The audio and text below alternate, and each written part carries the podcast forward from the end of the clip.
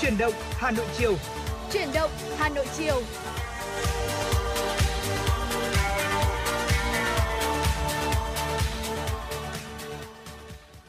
Quý vị và các bạn đang đến với chương trình Chuyển động Hà Nội chiều. Thưa quý vị, thật vui khi Trọng Khương và Quang Minh sẽ là những người đồng hành cùng với quý vị trong 120 phút của chương trình. Chương trình của chúng tôi sẽ liên tục cập nhật đến cho quý vị những thông tin thời sự đáng chú ý, những nội dung mà chúng tôi chuẩn bị để chia sẻ với quý vị và những điều mà chúng tôi muốn được ờ, chia sẻ cùng với quý vị ờ, xoay quanh chuyển động ờ, của Hà Nội, của cuộc sống chúng ta những ngày vừa qua. Và đương nhiên rồi, chúng ta không thể quên được những ca khúc thật hay mà chương trình sẽ chuẩn bị phát tặng quý vị trong những phút sắp tới.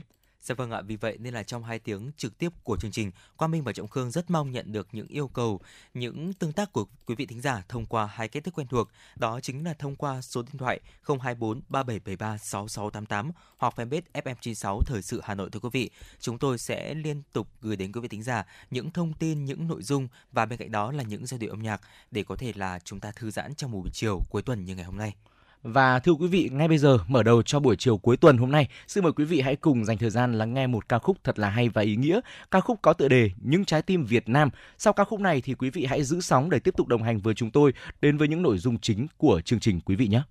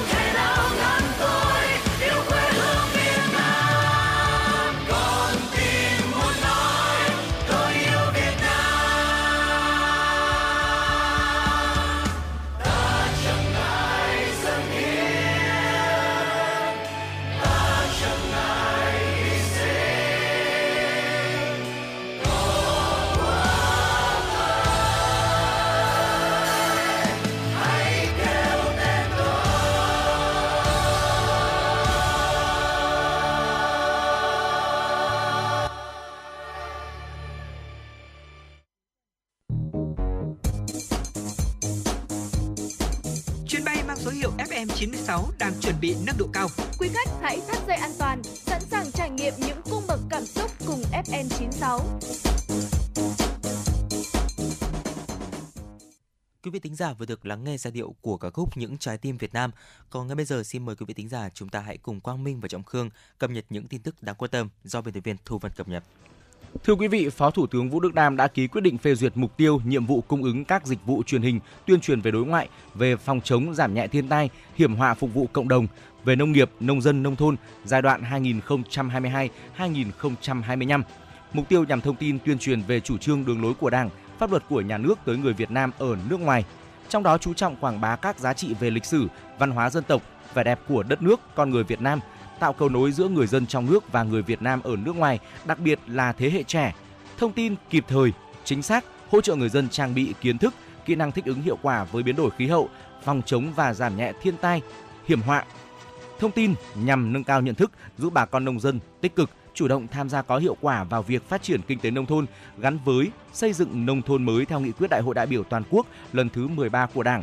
Nhiệm vụ của các dịch vụ truyền hình tuyên truyền là phải tổ chức sản xuất các chương trình truyền hình bảo đảm nội dung thông tin chính xác, kịp thời, khách quan, hữu ích, có tính chuyên biệt và về hình thức và thể hiện sinh động, hiện tại, hiện đại, hấp dẫn thực hiện phát sóng các chương trình truyền hình trên các kênh chuyên biệt thông qua các hạ tầng truyền dẫn phát sóng truyền hình và tổ chức phân phối nội dung trực tuyến phương thức thực hiện theo quy định của pháp luật về giao nhiệm vụ, đặt hàng hoặc đấu thầu cung cấp sản phẩm, dịch vụ công sử dụng ngân sách nhà nước từ nguồn kinh phí chi thường xuyên. Thưa quý vị, Bảo hiểm xã hội Việt Nam cho biết đến nay thực hiện chính sách hỗ trợ tiền thuê nhà cho người lao động theo quyết định số 08 2022 QĐ-TTG của Thủ tướng Chính phủ. Ngành đã xác nhận theo mẫu quy định cho hơn 3,13 triệu lao động thuộc diện thụ hưởng chính sách. Như vậy, so với thời điểm thống kê gần đây nhất là ngày 26 tháng 7, được gần 2,7 triệu lao động con số này đã tăng thêm được khoảng 430.000 lao động. Cụ thể, với mẫu số 02 quyết định số 08/2022 QDTTG đối với người lao động đang làm việc trong doanh nghiệp với mức hỗ trợ là 500.000 đồng trên một người trên một tháng, thời gian hỗ trợ tối đa 3 tháng. Đã xác nhận cho 34.865 đơn vị với 2.957.609 lao động có tham gia bảo hiểm xã hội bắt buộc, đề nghị hỗ trợ tiền thuê nhà.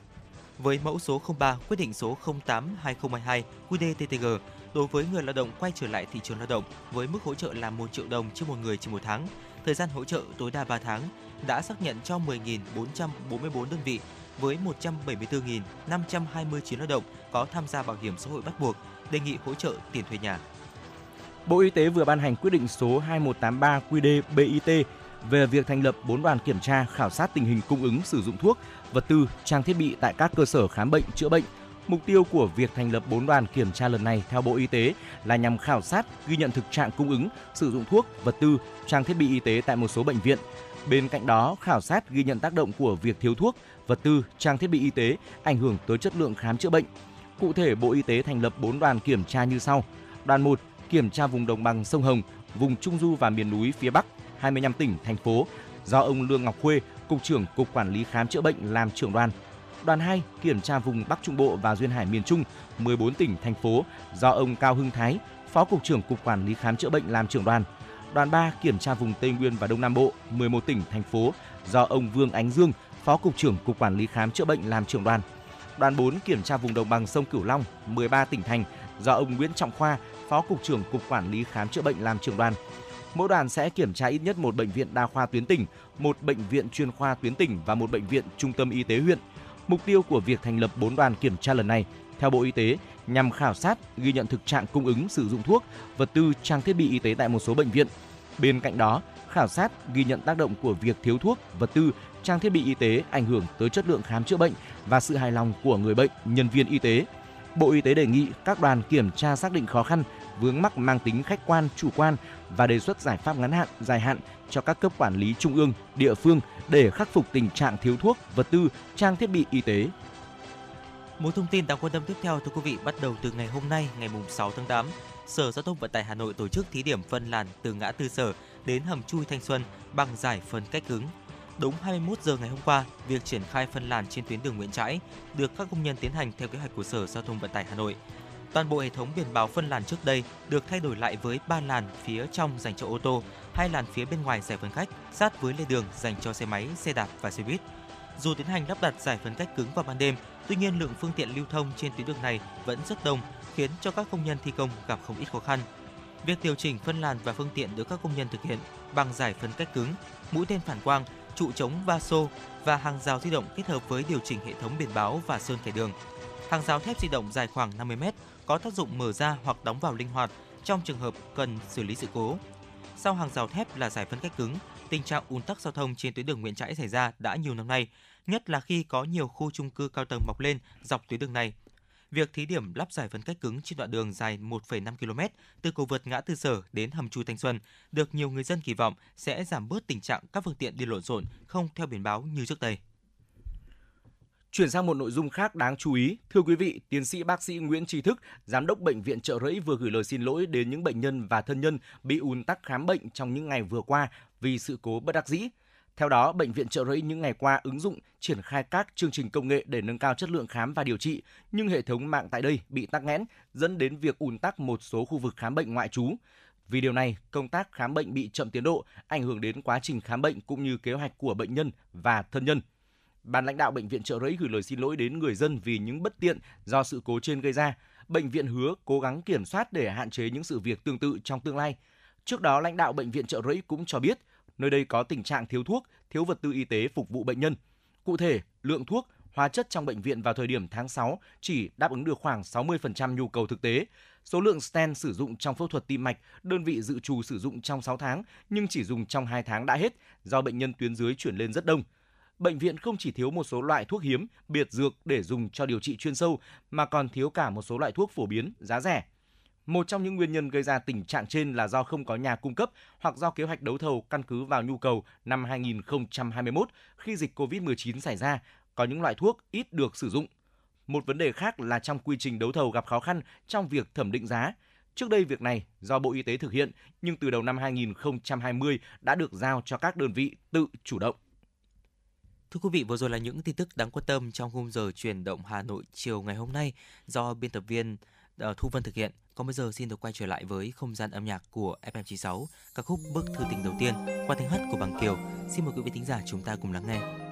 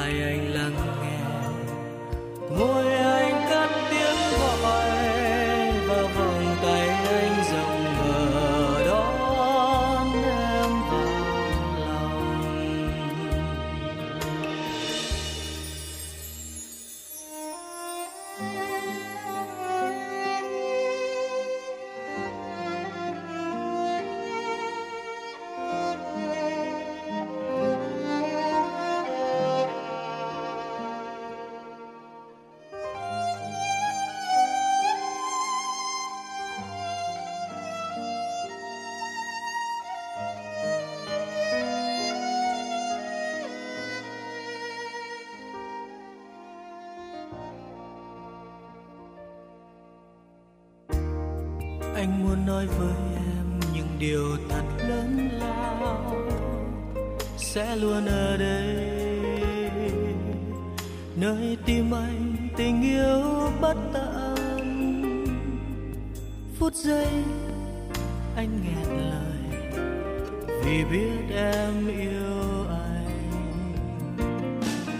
Và anh sẽ là người đàn ông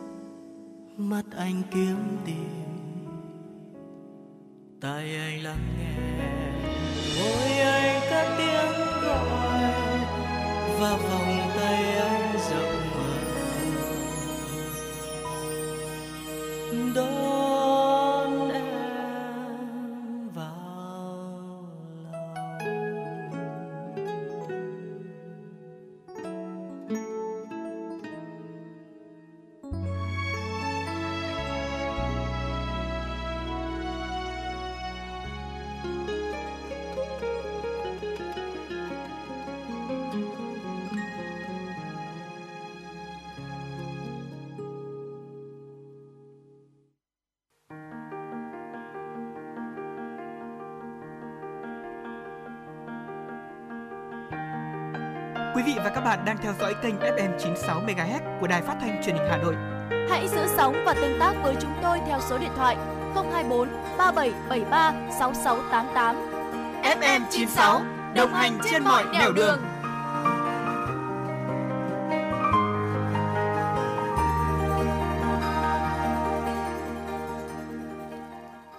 Quý thính giả đang quay trở lại với chuyển động Hà Nội trưa. ờ, Hà Nội chiều thưa quý vị và xin được tiếp tục chương trình với một thông tin cảnh báo mưa rông trên khu vực nội thành Hà Nội. Chúng tôi vừa cập nhật cách đây ít phút từ Trung tâm Dự báo Khí tượng Thủy văn. Thưa quý vị, hiện nay qua theo dõi trên ảnh mây vệ tinh và ảnh radar thời tiết cho thấy mây đối lưu đang phát triển và gây mưa rào và rông trên các khu vực các huyện Phú Xuyên, Ứng Hòa, Thường Tín của thành phố Hà Nội. Ngoài ra, vùng mây đối lưu từ phía tỉnh Hưng Yên đang có xu hướng di chuyển về phía khu vực nội thành Hà Nội. Cảnh báo trong khoảng từ 1 cho đến 3 giờ tới, vùng mây đối lưu này sẽ tiếp tục phát triển và di chuyển gây mưa rông cho những khu vực kể trên, sau đó có khả năng lây lan cao sang những quận huyện như là Gia Lâm, Long Biên, Thanh Trì, Hoàng Mai, Hà Đông, Hai Bà Trưng, Thanh Xuân, Đống Đa, Hoàn Kiếm, Ba Đình và Tây Hồ. Trong mưa rông có khả năng xảy ra lốc, xét, mưa đá và gió giật mạnh. Quý vị thính giả, chúng ta nếu có ở việc cần phải ra ngoài đường vào khoảng thời gian từ 1 cho đến 3 giờ tới, hãy chú ý để có thể đảm bảo uh, thăm khi chúng ta tham gia giao thông cũng như là mang theo những vật dụng cần thiết như là ô, áo mưa và những vật dụng cần thiết khác để có thể bảo vệ cho cơ thể cũng như là sức khỏe của mình. Cảm ơn Quang Minh với những thông tin về thời tiết rất là hữu ích vừa rồi. Và thưa quý vị, trong những phút tiếp theo của chương trình thì chúng tôi xin mời quý vị hãy cùng đồng hành với chúng tôi đến với một thông một tiểu mục mà Trọng Khương tin rằng là nhận được rất là nhiều sự yêu mến của quý vị thính giả, tiểu mục thông điệp cuộc sống. Quý vị và các bạn thân mến, ngày hôm nay trong thông điệp cuộc sống thì chúng tôi muốn được uh, chia sẻ đến với quý vị một uh, câu chuyện đó là vợ chồng thêm những điều gì và bớt những điều gì để giúp cho cuộc sống hôn nhân được uh, viên mãn và hạnh phúc. Ở quý vị thân mến, một cuộc hôn nhân tốt đẹp nhất định phải có tình yêu. Khi mà chúng ta bắt đầu yêu, thường vì những ưu điểm của đối phương mà bên nhau. Nhưng khi chúng ta muốn kết hôn, phải học cách chấp nhận những khuyết điểm của đối phương thì hôn nhân mới được lâu dài nắm vững những bí kíp mà chuyển động Hà Nội sẽ chia sẻ với quý vị bây giờ sẽ có lẽ là sẽ phần nào giúp cho cuộc sống hôn nhân của quý vị thêm bền chặt và hạnh phúc. Hãy cùng lắng nghe và suy ngẫm với chúng tôi nhé. Dạ vâng ạ, đầu tiên chúng ta hãy tìm về đạo vợ chồng với uh, cái việc là chúng ta ba thêm, có nghĩa là chúng ta cần thêm những cái điều gì vào trong cuộc sống hôn nhân của vợ chồng thưa quý vị. Đầu tiên ạ, đó chính là thêm chăm sóc. Hoa không ánh nắng thì không thơm và cuộc sống không quan tâm thì không ngọt ngào. Bước vào cuộc sống củi gạo dầu muối thì nhiều cặp vợ chồng vì bận rộn về vấn đề mưu sinh mà quên mất việc bồi dưỡng tình cảm cho nhau. Ngay cả việc ăn chung bữa cơm càng ngày thì càng khó. Thậm chí thì chưa đến 7 năm, từ vợ chồng thì đã chuyển sang hình thức chung sống như là bạn cùng phòng. Và nếu cứ thử ơ như vậy thì hôn nhân sẽ không còn ý nghĩa gì nữa. Và hạnh phúc thì đến từ sự quan tâm, chăm sóc lẫn nhau và hôn nhân thì cần có sự điều tiết tình cảm đúng thời điểm thưa quý vị. Điều thứ hai đó là thêm tôn trọng. Tôn trọng bí mật của đối phương, dành cho nhau không gian riêng tư thích hợp, tôn trọng sở thích của nhau, dù cho bạn không thích cũng không được tỏ ra ghét bỏ điều đó. Mỗi người đều là một cá thể độc lập, đều có môi trường làm việc riêng, có những người bạn riêng. Thế nên, đừng ép đối phương phải theo khuôn khổ để thỏa mãn suy nghĩ kiểm soát của mình. Có rất nhiều cuộc hôn nhân tan rã đều vì tính kiểm soát của một trong hai người quá mạnh mẽ. Chỉ những ai biết tôn trọng người khác mới có thể hoàn toàn được người khác tôn trọng. Điều này đúng với cả trong hôn nhân nữa và tôn trọng đối phương cũng chính là cách tôn trọng chính mình thưa quý vị. Dạ vâng ạ, và tiếp theo đó chính là chúng ta cần thêm sự động viên ạ. Khen ngợi người khác đó chính là một cách cổ vũ, đánh giá cao ưu điểm của đối phương, khẳng định giá trị của họ trong gia đình, đồng thời cảm ơn sự nỗ lực mà họ đã bỏ ra cho gia đình. Đó là một cách để cả hai có thể xích lại gần nhau hơn và không ai thì không thích nghe những lời khen ngợi động viên của ờ, người khác dành cho mình và nếu mà chúng ta muốn gia đình luôn được hài hòa hạnh phúc thì hãy chân thành cổ vũ khen ngợi đối phương của mình và đây cũng là một động lực để cả hai cùng tiến bộ. Có một quan điểm rất hay đó chính là cái đẹp của hoa thì nằm ở thường tức là thưởng thức còn niềm vui của con người tới từ thưởng tức là giải thưởng. Một cuộc hôn nhân tốt đẹp đều như cái việc chúng ta khen ngợi mà ra. Và nếu người chồng biết khen vợ, luôn biết cách dùng những lời khen làm chất bôi trơn để có thể uh, cảm xúc cũng như là biết cách phát hiện ra và tán thưởng ưu điểm của đối phương, đồng thời nó cho đối phương biết để đối phương cảm thấy những giá trị của mình được khẳng định và được người khác công nhận. Vậy nhưng có những người chồng lại không làm được điều này. Có lẽ vì lấy nhau lâu rồi, gu thẩm mỹ của họ trở nên già cỗi, keo kiệt khi mở lời với vợ. Và thay vào đó là những sự chỉ trích, những câu phản nàn và kết quả khiến cho người vợ mất đi hứng thú với hôn nhân. Có một câu chuyện hôn nhân của một cô gái tên Nhung từng chia sẻ trên mạng xã hội như sau. Khi yêu, dù có là việc nhỏ nhặt tới đâu, người chồng đều sẽ phát hiện ra điểm tốt của cô ấy, đồng thời khen ngợi cô. Nhung luôn cho rằng cuộc sống hôn nhân sau này sẽ mãi luôn như vậy, nhưng không ngờ mỗi một ngày trôi qua đều khiến cô ấy thất vọng. Sau khi kết hôn không lâu, vì sinh con mà Nhung xin nghỉ việc vì ba mẹ hai bên cũng đều bận rộn, lại không đủ tiền để thuê bảo mẫu, nên Nhung chỉ có thể ở nhà làm mẹ bỉm sữa. Cũng chính trong giai đoạn này, ý kiến của chồng với cô ngày một nhiều, cũng càng ngày càng có xu hướng phủ định giá trị của cô. Chồng cô mỗi lần về nhà đều lao vào chơi game, việc mà anh ta làm nhiều nhất là chê bai Nhung. Cô muốn đi học yoga để lấy lại vóc dáng, chồng buông cho một câu, béo như thế có tập bao nhiêu cũng chẳng gầy được. Cô nói món thịt kho mình làm hôm nay khá ngon. Anh ta nói ngay, ăn nhiều thịt thế bảo sao không béo. Cô muốn nói chuyện với chồng về chuyện công việc bên ngoài. Người chồng luôn chặn ngang họng với câu nói, em thì hiểu cái gì. Dạ vâng ạ, và cũng chính vì những câu nói trên của chồng mà trong một khoảng thời gian dài, cô thấy mình rất béo và rất xấu. Lại thêm với việc là ở nhà quá lâu, cô có cảm giác mình không thể hòa nhập vào xã hội được nữa. Cô rơi vào trạng thái vô cùng khủng hoảng, Cô thậm chí có bắt đầu lo lắng, hôn nhân như thế này, khoảng cách tới việc ly hôn có lẽ chỉ có một tờ giấy. Và Nhung đã nói rằng đôi khi khen sẽ không có ảnh hưởng gì quá lớn tới cuộc sống, có thể sẽ chỉ khiến đối phương cảm thấy hơi vui vẻ một chút. Nhưng cuộc hôn nhân mà không có một chút khen ngợi hay động viên nào thì quả thực rất mệt mỏi. Và khủng hoảng của Nhung có lẽ cũng là tiếng lòng của biết bao nhiêu cô gái và người phụ nữ khác. Có người nói rằng một trong bảy tội lớn nhất trong hôn nhân đó chính là không biết khen ngợi và động viên. Vì vậy, tìm một người chồng tỉ mỉ, ân cần, biết khen ngợi, động viên vợ chính là sự đảm bảo cho hạnh phúc của hôn nhân và cũng là phúc phần của người phụ nữ. Thưa quý vị, trong đạo vợ chồng thì ờ, có những điều mà chúng ta phải thêm đúng không ạ? Và bên cạnh đó thì chúng ta cũng có những điều cần phải bớt. Thứ nhất là bớt nghi ngờ. Sợ sự nghi ngờ giữa hai vợ chồng dù là lớn hay nhỏ vẫn sẽ tạo nên một vết nứt trong mối quan hệ giữa hai người. Bình thường thì nó sẽ tạm thời bị che đậy bởi vài chuyện vụn vặt. Nhưng mà đến một ngày nào đó, khi bất lực và mệt mỏi trong lòng tích lũy đủ nhiều, nó sẽ bùng nổ và trở thành nguyên nhân khiến cuộc hôn nhân tan vỡ. Tin tưởng chính là nền tảng cơ bản để có một cuộc hôn nhân hạnh phúc. Một cuộc hôn nhân không có sự tin tưởng, lâu dần tình cảm sẽ ngày càng mỏng như tờ giấy, gió thổi nhẹ liền bay. Chỉ khi cả hai vợ chồng đồng lòng, tin tưởng lẫn nhau thì cuộc sống hôn nhân mới bền lâu. Gương vỡ lại lành rất khó. Đã là vợ chồng, hãy luôn lấy sự tự lấy sự tin tưởng đối phương làm phương châm sống hàng đầu quý vị nhé. Dạ vâng ạ, bên cạnh đó thì chỉ trích cũng là một điều chúng ta cần bớt lại trong cuộc hôn nhân vợ chồng. Trong tình yêu hay hôn nhân thì người ta thường luôn dễ dàng đắm chìm trong tình cảm quá nhiều. Vì quá xem trọng nó nên là luôn tự đặt ra những kế hoạch, yêu cầu thế này thế kia đối với đối phương trong vô thức. Nhưng một khi đối phương hành động kém hơn tưởng tượng của chúng ta một chút, chúng ta lại bắt đầu cảm thấy chán nản và bắt đầu trách mắng đối phương vì không đủ quan tâm mình. Ví dụ như là sao anh lại không nghe lời em hay là anh xem anh đáng đời toàn làm những chuyện không đâu. Nếu mà nói hôn nhân như một chiếc áo len thì những lời chỉ trích như vậy, chỉ trích như thế thì lại như một quả bóng bằng lông trong lớp áo. Tuy nó không gây ra thương tích cho người mặc, tuy nhiên vẫn gây ra sự khó chịu khiến họ muốn mau chóng cởi bỏ chiếc áo đó ra. Thế nên trong hôn nhân, khi xảy ra những chuyện không như ý muốn, hãy bình tĩnh nói chuyện với đối phương và đừng dùng những lời chỉ trích để làm giảm sự tức giận trong lòng mình. Chúng ta cũng cần phải biết rằng là mình nên bớt nhắc chuyện cũ đi ạ. Trách nhiệm trong hôn nhân không phải là cố duy trì để cả hai yêu nhau được lâu dài mà là có thể cùng nhau vượt qua mọi khó khăn, buồn chán. Ở dù cảm tình cả hai có mạnh mẽ đến đâu đi chăng nữa cũng khó tránh khỏi có những lúc khiến đối phương bực bội khi mà chúng ta cứ nhắc đi nhắc lại trong những cái chuyện quá khứ làm cho gia tăng gánh nặng tâm lý cho đối phương. Nếu chỉ vì để giành chiến thắng trong các cuộc cãi nhau mà chúng ta không ngừng lật lại chuyện cũ sẽ chỉ khiến xung đột giữa cả hai ngày càng tăng, còn tình cảm lại nhạt dần. Một người thông minh luôn biết dù biết đủ trong hiện tại, quá khứ đã qua thì đừng nhắc lại dù cho đó là những quá khứ đẹp đẽ đi chăng nữa nhưng lại không phải là quá khứ với một nửa của mình. Dạ vâng ạ.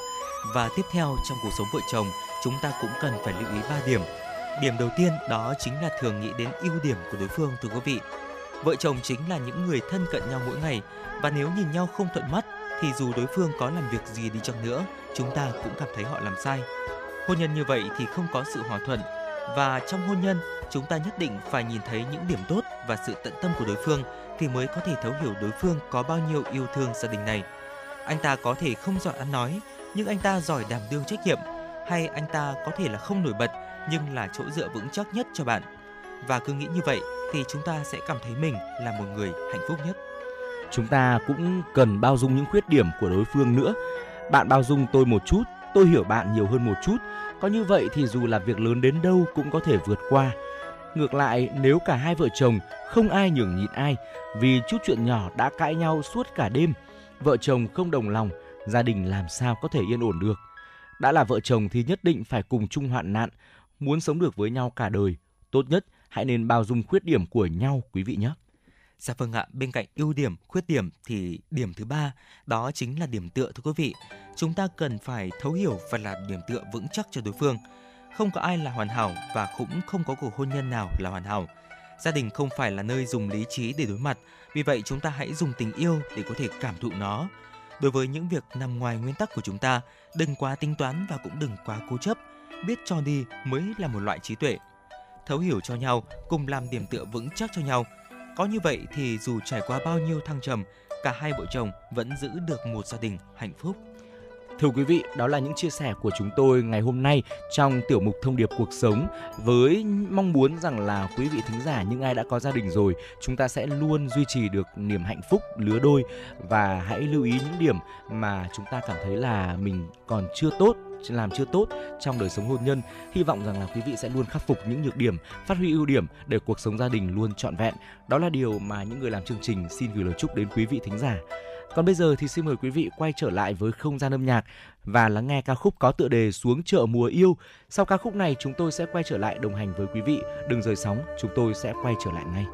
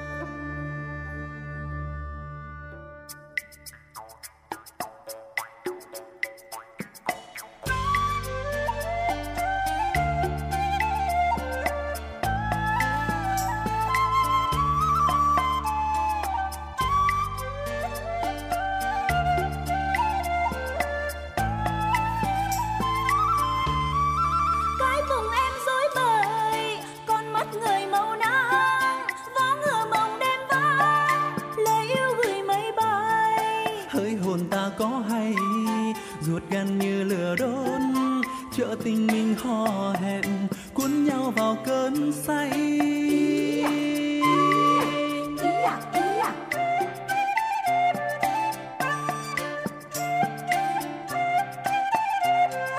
Vây hoa sung sinh con dốc đổ liêu xiêu.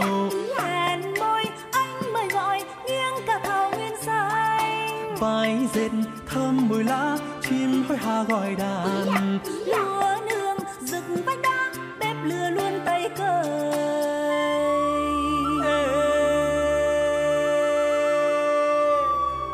không đau ngắm nhau thỏa nhớ. Bàn tay chẳng lạc đang cài vần vương. Ê, tạm biệt người thương hương trẻ sao xuyên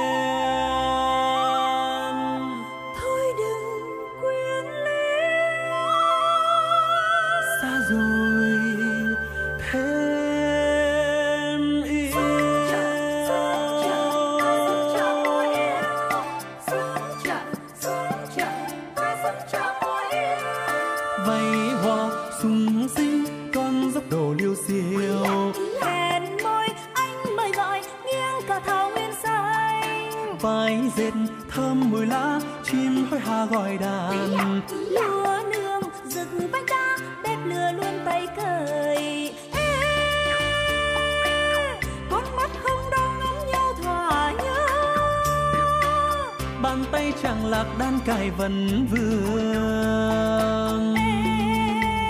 Ê, tạm biệt người thương hương trẻ sao xuyên. Thôi đừng quyến luyến xa rồi thêm yêu. Ngơ ngác ngẩn ngơ trong rừng người trên vai. Hoa đầu cành chín mọng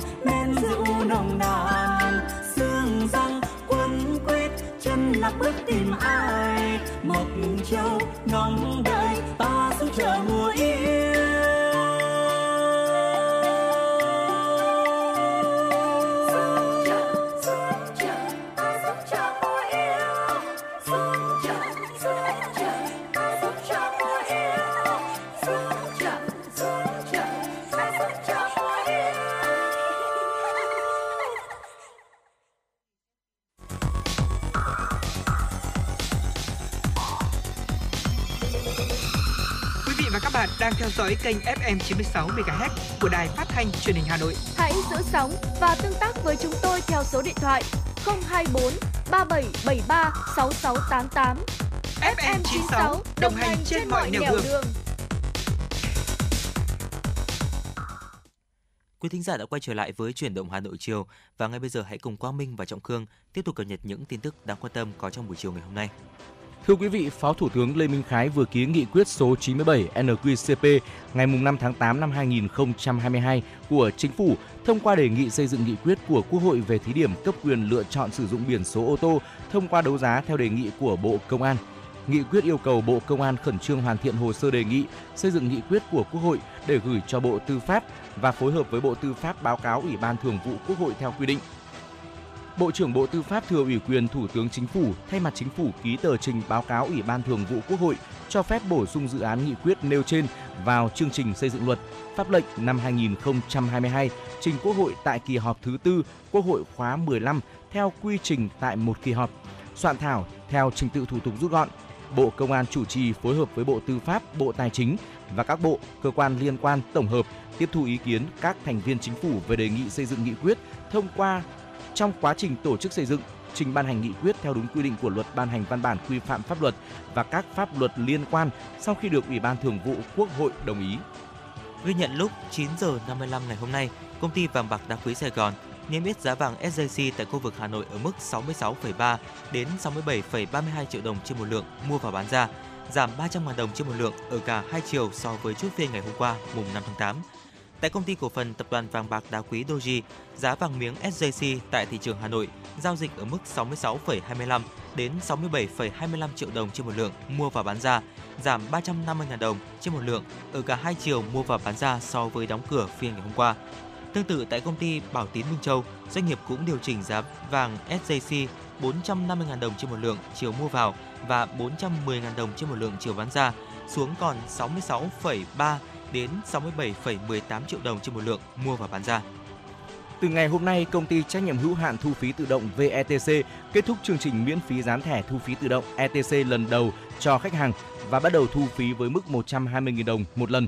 Theo VETC, để đẩy nhanh tiến độ dán thẻ định danh xe ô tô nhằm sử dụng dịch vụ ETC, VETC đã triển khai trên 63 tỉnh, thành phố chương trình dán thẻ bằng nhiều hình thức ưu đãi, trong đó có dán thẻ miễn phí.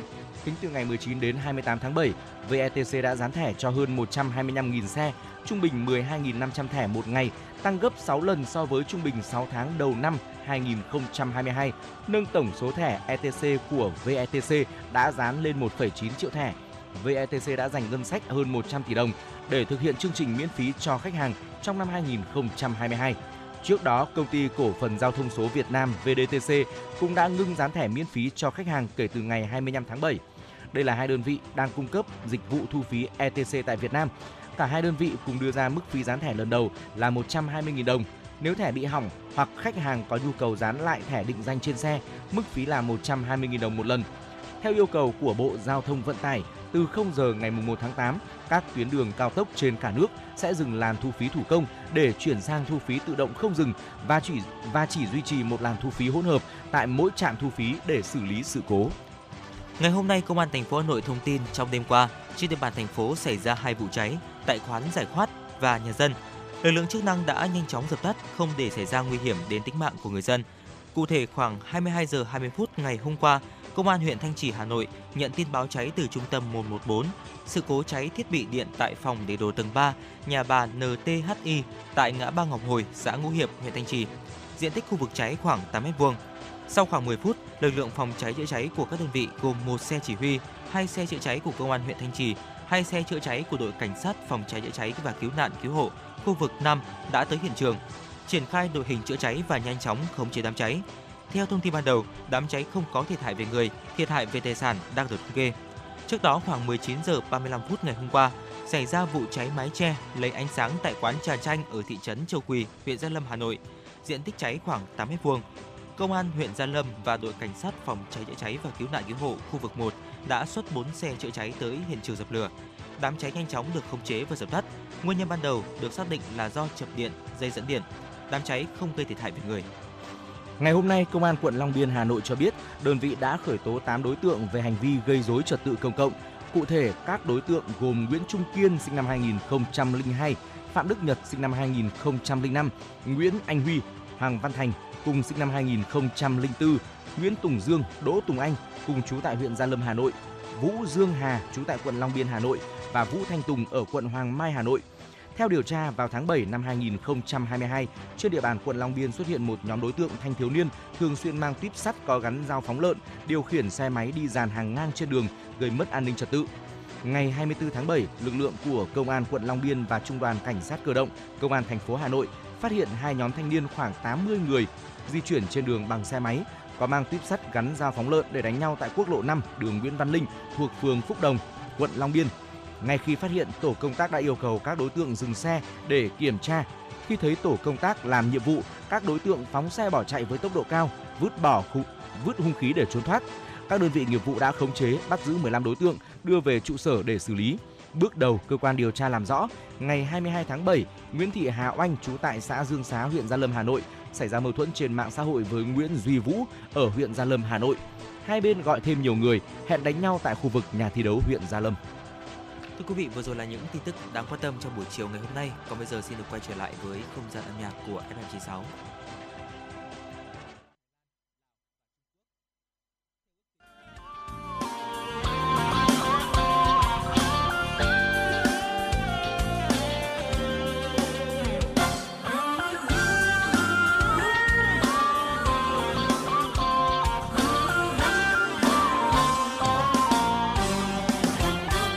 Thuyền em đi trên sông trăng sáng, cưới nhau về ta rước hội vui. Trên sông dài thuyền hoa răng, bao cô nàng miệng cười xinh xắn. Thuyền em trôi vào ánh sáng ánh sáng hồng tươi những đèn hoa. Với bao màu xanh ngát hồn ta, thuyền em trôi vào đêm vui. Oh hoan hò khoan, tiếng hát em vang ca sông sông. Sông sông xanh xanh lên tình người, sông sông xanh xanh lên ước mơ. Thuyền em trôi về bên mới, bên yên lành xuôi mái chèo vui, bên thanh bình ta sống thành thơi. Làng quê ta hôm nay vui quá rước em về trên chiếc thuyền hoa, chân mang giày đầu che khăn đôi môi hồng miệng cười tươi tắn. Chợ quê xưa, thành phố mới rước em về con nước mừng vui rước em về cho bến nghỉ ngơi. Thuyền hoa ơi, dừng đây thôi. Ơi ơi ơi ơi khoan hò khoan, tiếng hát em vang ca dòng sông. Sông sông xanh xanh lên tình người dòng sông xanh xanh lên ước mơ. Thuyền em trôi về bên mới bên yên lành xuôi mái chèo vui, bên thanh bình ta sống thành thơi.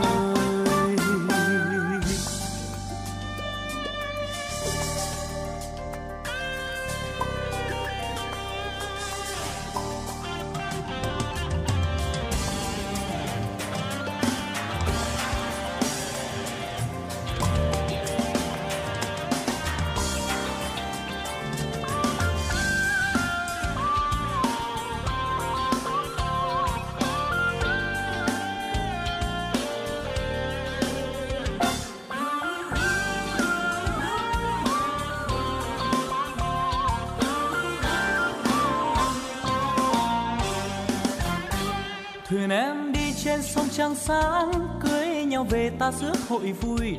Trên sông dài, thuyền hoa răng, bao cô nàng mỉm cười xinh xắn. Thuyền em trôi vào ánh sáng ánh sáng hồng tươi những đèn hoa. Với bao màu xanh ngát hồn ta, thuyền em trôi vào đêm vui.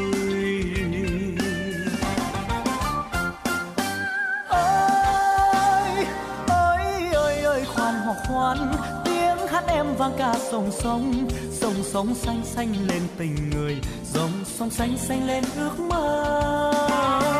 Thuyền em trôi về bên mới, bên yên lành xuôi mái chèo vui, bên thanh bình ta sống thành thơi. Làng quê ta hôm nay vui quá, rước em về trên chiếc thuyền hoa, chân mang giày đầu che khăn, đôi môi hồng miệng cười tươi tắn chợ quê xưa, thành phố mới. Rước em về con nước mừng vui. Rước em về cho bến nghỉ ngơi. Thuyền hoa ơi, dừng đây thôi. Ơi ơi ơi ơi khoan hò khoan. Tiếng hát em vang cả sông sông. Sông sông xanh xanh lên tình người.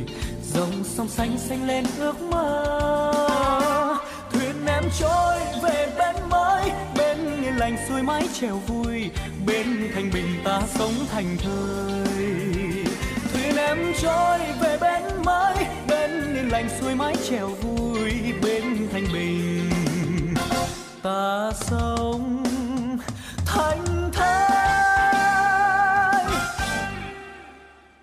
Xin được tiếp tục chương trình với những tin tức đáng quan tâm. Thưa quý vị, nhiều nước châu Âu ngày hôm qua đã khẩn cấp ban hành nhiều giải pháp để ứng phó với tình trạng nắng nóng và khô hạn nhất trong vòng 60 năm vừa qua. Ngày 5 tháng 8, chính phủ Pháp đã thành lập lực lượng đặc trách ứng phó với khủng hoảng nhằm đánh giá tác động của trận hạn hán nghiêm trọng nhất trong lịch sử nước này có thể kéo dài trong vòng 2 tuần tới và thậm chí còn có thể tồi tệ hơn. Đồng thời phát đi cảnh báo nắng nóng trên cả nước và yêu cầu người dân tiết kiệm nguồn nước 96 tỉnh thành trên toàn nước Pháp đã yêu cầu người dân hạn chế sử dụng nước, trong đó 62 tỉnh thành đưa ra mức cảnh báo cao nhất. Tập đoàn Điện lực Pháp phải giảm công suất phát điện ở một số nhà máy điện hạt nhân vì điện độ các con sông lớn ở mức cao, khiến các tháp làm mát hạt nhân không thể đảm bảo thải nước một cách an toàn. Còn tại Tap, xin lỗi quý vị, còn tại Tây Ban Nha, chính quyền vùng Catalonia phải giới hạn việc sử dụng nước ở mức 200 lít trên một người trên một ngày. Việc hạn chế cung cấp nước vào ban đêm cũng được áp dụng tại 10 thành phố ở Tây Nam Tây Ban Nha.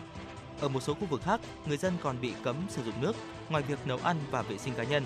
Theo dự báo của cơ quan khí tượng các nước châu Âu, nắng nóng và khô hạn trong tháng 8, tháng 9 và tháng 10 còn có thể cao hơn mức trung bình.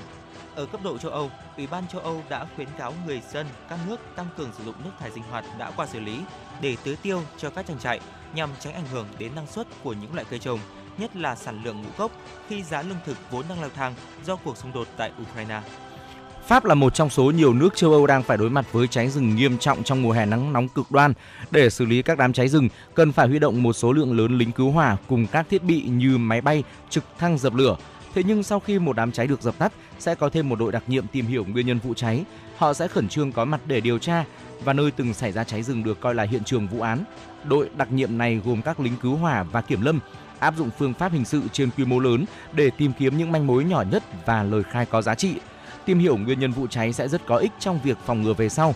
Đi từng bước nhỏ một, đội đặc nhiệm ra soát kỹ mặt đất, dựa vào mặt đất bị đốt cháy, họ cắm những lá cờ đỏ để đánh dấu đường đi của lửa hay cờ trắng để báo hiệu dấu vết của con người qua lại, chẳng hạn như dấu chân hay mẩu thuốc lá. Trong tình hình thời tiết nắng nóng cực đoan và hạn hán nghiêm trọng, tác động của con người càng dễ có khả năng gây nên cháy rừng. Theo ông Pascal Sperandio, công tác tại đội đặc nhiệm điều tra cháy rừng, nói nguyên nhân các vụ cháy rừng cũng sẽ được cân nhắc để chúng tôi đưa ra các quyết định sau này liệu có tái trồng rừng theo cách tương tự không hay theo một cách khác. Thưa quý vị, những nhà máy bán hàng tự động đã quen thuộc với chúng ta, nhưng tại Nhật Bản, sự tự động đã lên một tầm cao mới. Máy bán hàng giờ có thể tự tìm đến người mua. Một chiếc xe tự lái bán đồ ăn và thức uống đang được thử nghiệm trên những con đường ở thành phố Chiba. Xe di chuyển đến những địa điểm được lập trình sẵn như tòa nhà chung cư hoặc cơ sở chăm sóc người cao tuổi. Khách hàng có thể chọn những mặt hàng trên màn hình cảm ứng, sau đó thanh toán bằng điện thoại thông minh qua mã QR. Mục đích là để xem liệu dịch vụ không người lái có mang lại sự thuận tiện cho cộng đồng và giúp những nhà bán lẻ đối phó với tình trạng thiếu lao động hay không. Bộ Giao thông Thái Lan đang lên kế hoạch xúc tiến việc triển khai công tác nghiên cứu ngay từ cuối tháng này nhằm kết nối cơ sở hạ tầng đường sắt với Lào. Ủy ban phụ trách kết nối đường sắt giữa Thái Lan, Lào và Trung Quốc đã thông qua định hướng nghiên cứu xây dựng một cây cầu mới bắc qua sông Mekong cho cả ô tô và tàu hỏa, đồng thời sẽ xem xét giá cước và chi phí hỗ trợ phát triển đường sắt trở thành loại hình giao thông chính được lựa chọn giữa Thái Lan, Lào và Trung Quốc.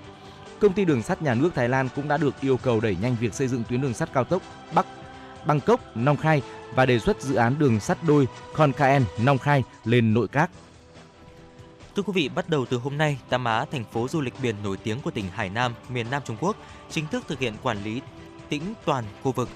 Một hình thức phong tỏa nhằm kiểm soát dịch Covid-19 từng được áp dụng ở Thượng Hải. Hiện vẫn còn khoảng 80.000 du khách đang mắc kẹt tại đây. Theo thông báo vừa công bố sáng sớm ngày hôm nay mùng 6 tháng 8 của Ban Chỉ huy Công tác phòng chống dịch Covid-19 thành phố Tam Á, do tình hình dịch tại đây rất nghiêm trọng, từ 6 giờ sáng ngày hôm nay, thành phố sẽ thực hiện quản lý tĩnh toàn khu vực tạm thời. Thông báo cho biết, ngoài việc đảm bảo các dịch vụ xã hội cơ bản, công tác phòng chống dịch và những tình huống đặc biệt khẩn cấp, thành phố Tam Á sẽ hạn chế việc di chuyển của những người dân và đình chỉ giao thông công cộng đô thị. Thời gian khôi phục sẽ được thông báo sau. Trả lời trong một chương trình của Đài truyền hình Trung ương Trung Quốc CCTV tối ngày hôm qua, ông Hà Thế Cương, Phó thị trưởng thành phố Tam Á cho biết, Tam Á là một thành phố du lịch. Theo ước tính của chúng tôi, hiện có hơn 80.000 khách du lịch đang ở Tam Á. Theo phân tích số liệu hiện có, đối tượng mắc bệnh chủ yếu là cư dân địa phương. Cũng theo ông Hà, chính quyền địa phương đã yêu cầu các cơ quan ban ngành làm tốt việc cung cấp dịch vụ và làm yên lòng du khách, cũng như kịp thời thông báo cho họ về chính sách chống dịch hiện hành. Đó là một số những thông tin đáng chú ý chúng tôi cập nhật và gửi đến quý vị. Sẽ vẫn còn những thông tin tiếp theo nữa ở 60 phút của chương trình. Những 60 phút tiếp theo mà chúng tôi sẽ đồng hành với quý vị. Hãy đừng rời tần số và chúng tôi sẽ quay trở lại sau khi gửi tới quý vị một ca khúc.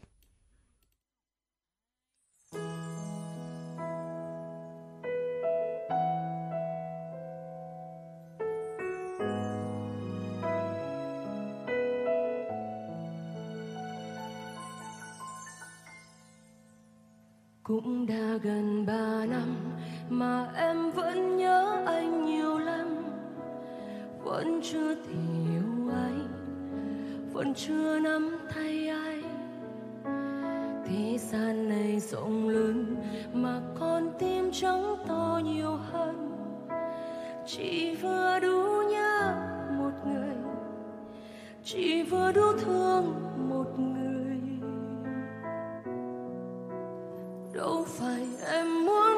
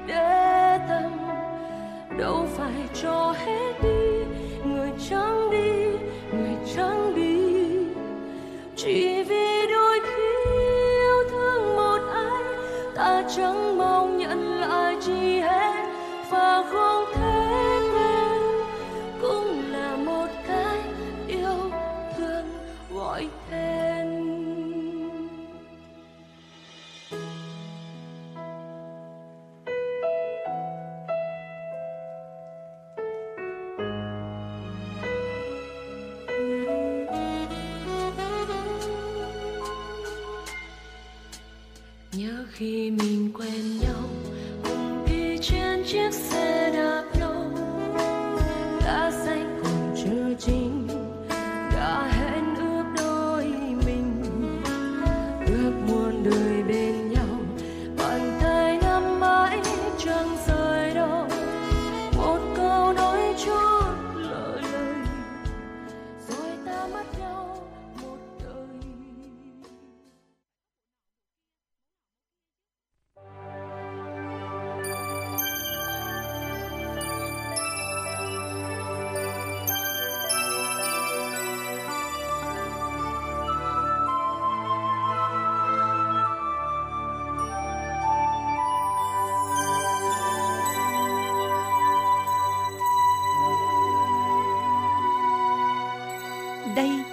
đài phát thanh và truyền hình Hà Nội.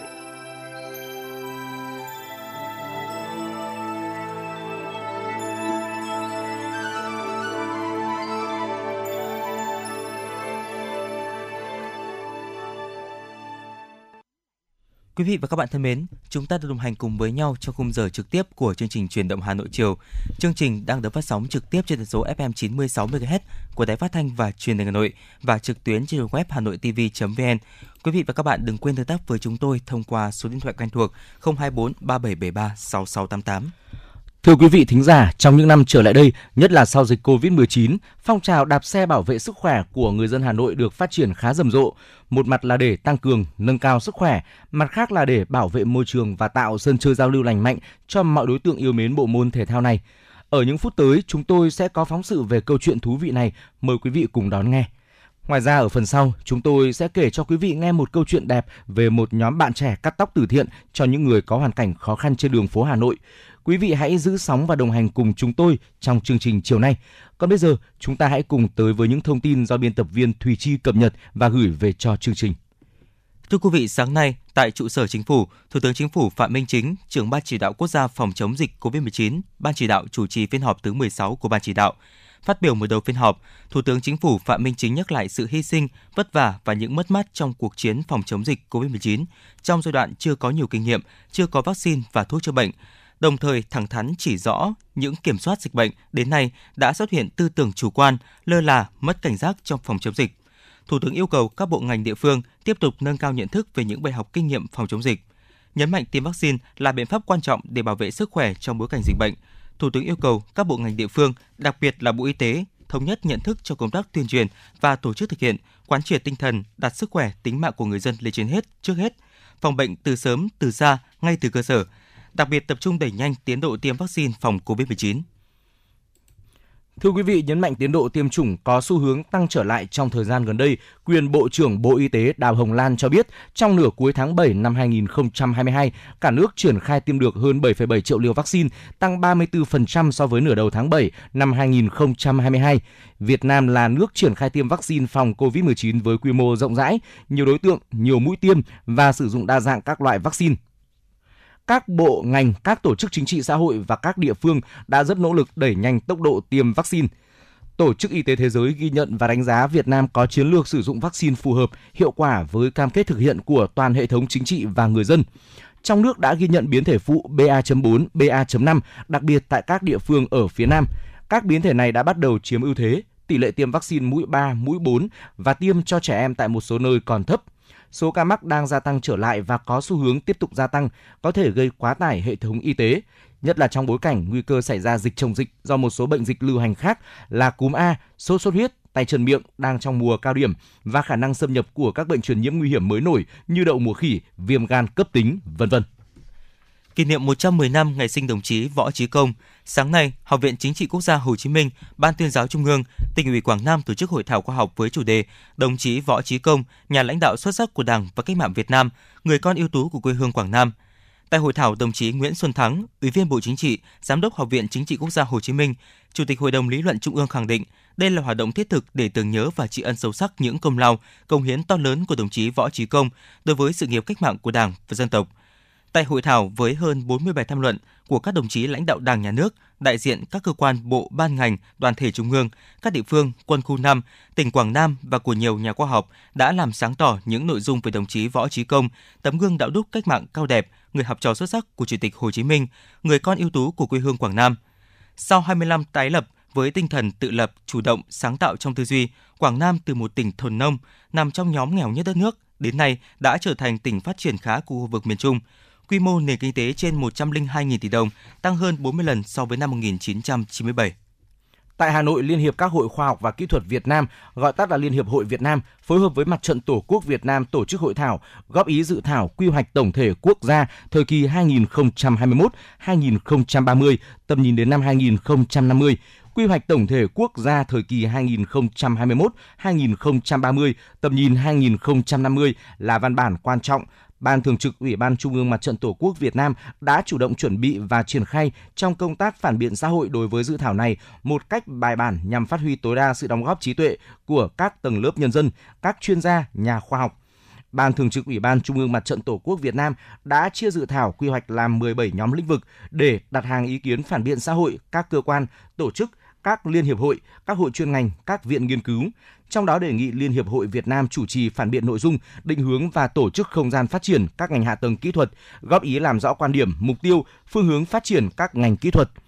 Tại hội thảo, các đại biểu đã tập trung đóng góp ý kiến về bản, định hướng và tổ chức không gian phát triển các ngành hạ tầng kỹ thuật. Thưa quý vị, sáng nay, Quận ủy Hà Đông khai giảng lớp bồi dưỡng lý luận chính trị và nghiệp vụ công tác năm 2022 cho 162 cán bộ lãnh đạo và nguồn lãnh đạo quản lý. Trong 2 tháng học vào thứ Bảy hàng tuần, các học viên sẽ được nghe các báo cáo viên Trung ương, thành phố và Ban Thường vụ Quận ủy Hà Đông trực tiếp truyền đạt 12 chuyên đề về những vấn đề mới trong xây dựng, chỉnh đốn Đảng, xây dựng nhà nước pháp quyền xã hội chủ nghĩa, cập nhật kiến thức, nâng cao năng lực lãnh đạo, quản lý, khả năng tập hợp thuyết phục quần chúng, bồi dưỡng bản lĩnh chính trị, rèn luyện phẩm chất đạo đức và lối sống. Bên cạnh đó, trang bị bổ sung kinh nghiệm thực tiễn và một số kỹ năng lãnh đạo và năng lực điều hành.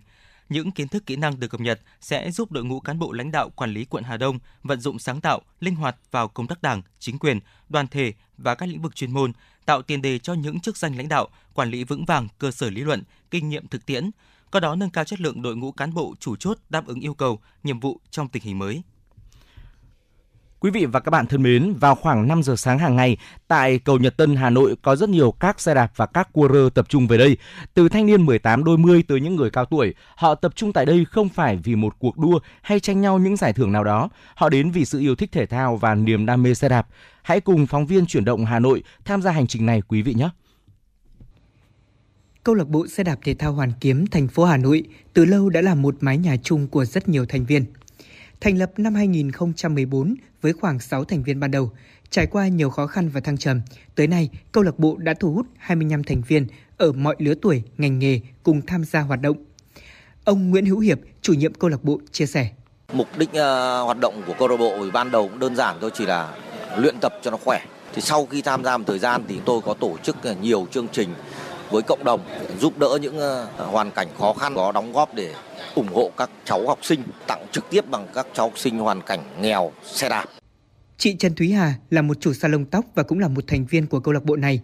Dù công việc có bận rộn cỡ nào, chị cũng luôn cố gắng sắp xếp tham gia cùng với những thành viên khác. Với chị mà nói, xe đạp không chỉ dừng lại ở niềm đam mê mà còn mang lại cho chị những người thân mới. Nó cũng chỉ là vô tình thôi. Thì ờ, thấy mọi người rủ nhau đi đạp xe thì mình bảo tôi thì cũng thử đi xem sao là ừ, để mình có sức khỏe. Mọi người cũng bảo là đi xe đạp rất tốt. Nó rèn luyện rất nhiều kể cả từ nhịp tim, từ nhịp thở cho đến cơ thể. Chị thì là bệnh xương khớp. nên là chị rất là muốn là thử thử xem là nó có hiệu quả không. Nhưng thực sự là 3 năm qua mà chị đi chị cảm thấy là rất tốt cho cơ thể. Bản thân chị là xương cốt chị đỡ nhiều. Và tất nhiên là phụ nữ thì thích đẹp rồi. Ừ, da thì không được đẹp thôi mà chị vẫn quyết tâm ở đời người ta vẫn nói là thêm bạn thì bớt thù mà em thành ra là khi mình ra mình tiếp xúc với mọi người mình được giao lưu mình được quan hệ thì nó cũng thân thiết như anh em trong một gia đình thôi Cách đây 4 năm, cô Phạm Thị Thanh Mai, cựu cán bộ công tác tại văn phòng Bộ Công an, từng bị các bệnh về xương khớp. Thế nhưng giờ đây, khi tham gia đạp xe cùng với những thành viên của câu lạc bộ xe đạp thể thao Hoàn Kiếm, nỗi lo sợ về bệnh xương khớp của cô đã hoàn toàn không còn. Là đối với bản thân tôi, từ ngày tôi tham gia đến giờ thì hầu như là hai khớp chân của tôi đã rất là khỏe. Bây giờ tôi không đau nữa.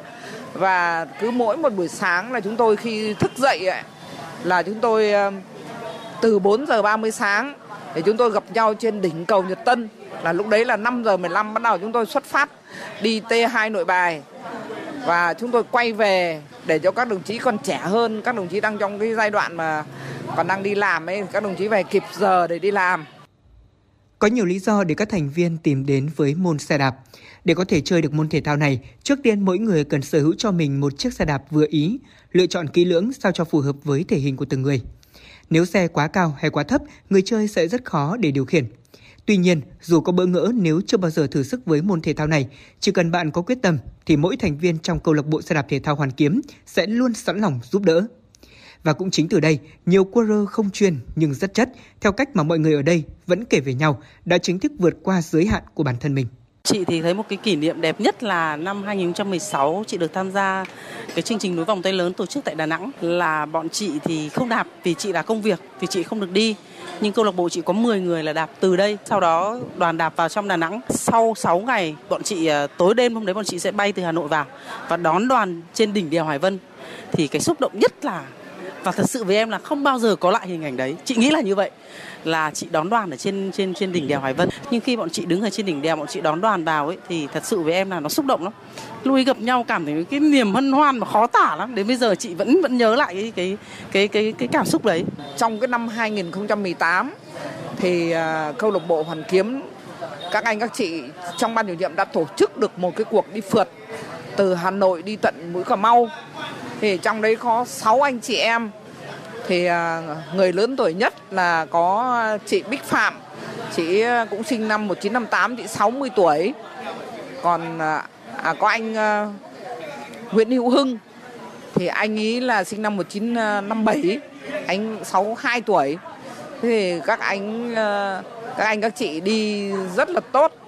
Mà đi à, từ đây vào trong trong trong mũi Cà Mau ấy thì là chúng tôi vẫn theo dõi từng chặng một và đi đi rất an toàn, đi đến nơi về đến chốn. Tổng cộng thời gian đi là 28 ngày. Với nhiều người, xe đạp còn là một phong cách sống chậm. Trải nghiệm những cung đường của thủ đô Hà Nội hay đi phượt xa bằng xe đạp, thả lòng mình trong thiên nhiên cũng là một cách để cảm nhận được ý nghĩa và vẻ đẹp của cuộc sống. Đạp xe đi phượt xa hay đơn giản là lòng vòng quanh thành phố vào những sáng hay tối cuối tuần cũng khiến họ dịu lại, phục hồi tinh thần để trở lại cuộc sống thường nhật bộn bề. Thực ra là khi chúng tôi nghỉ hưu ấy, chúng tôi cũng không nghĩ là có một cái sân chơi rất là tốt cho cho bản thân chúng tôi. Đấy. Thế nhưng mà đến bây giờ là cái sân chơi này chúng tôi thấy cảm thấy rất là tuyệt vời. À, khi mà bạn bè chúng tôi ờ, gặp chúng tôi thì cứ bảo là tại sao mà các chị về hưu mà các chị không thấy già đi mà các chị càng ngày càng trẻ ra mà ngày xưa thấy các chị bệnh tật xương khớp như thế mà bây giờ thì các chị đã khỏe mạnh ra như thế này là rất là nhiều người mong muốn là muốn ờ, đạp xe như chúng tôi.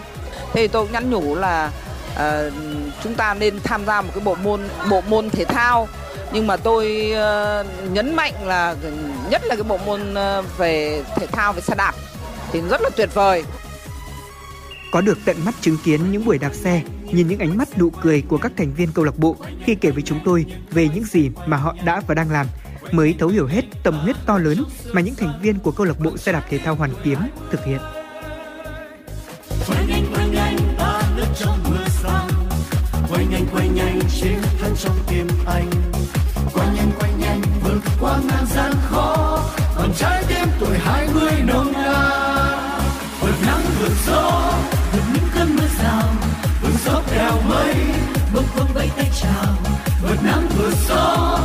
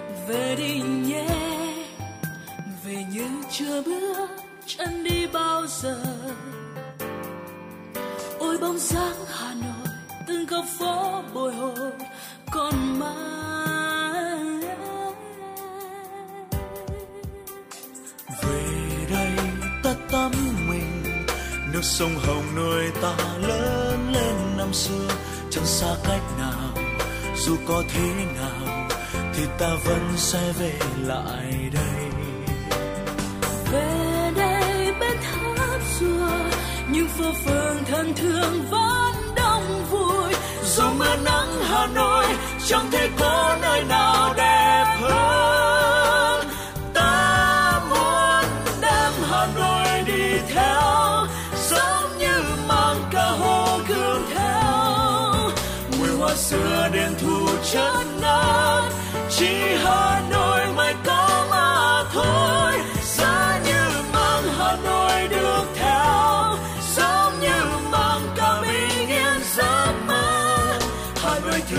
trong nỗi nhớ.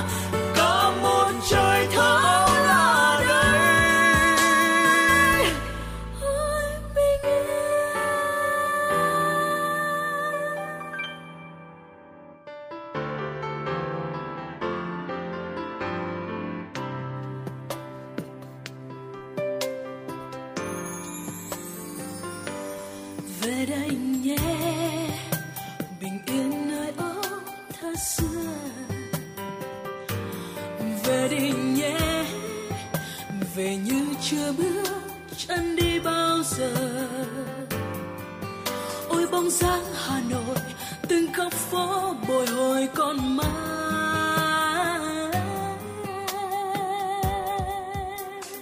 về đây ta tắm mình, nước sông hồng nuôi ta lớn lên năm xưa. Chẳng xa cách nào, dù có thế nào, thì ta vẫn sẽ về lại đây. Về đây những phố phường thân thương vẫn đông vui. Dù mưa nắng hà nội, chẳng thể có nơi nào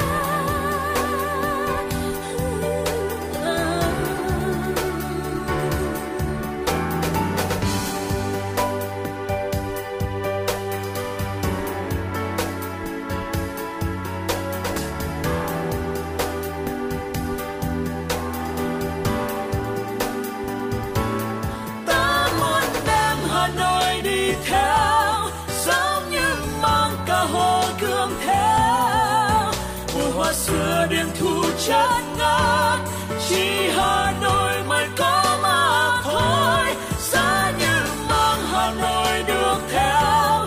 Giống như mang cả bình yên giấc mơ. Hà Nội thương yêu trong nỗi nhớ. Cả một trời thao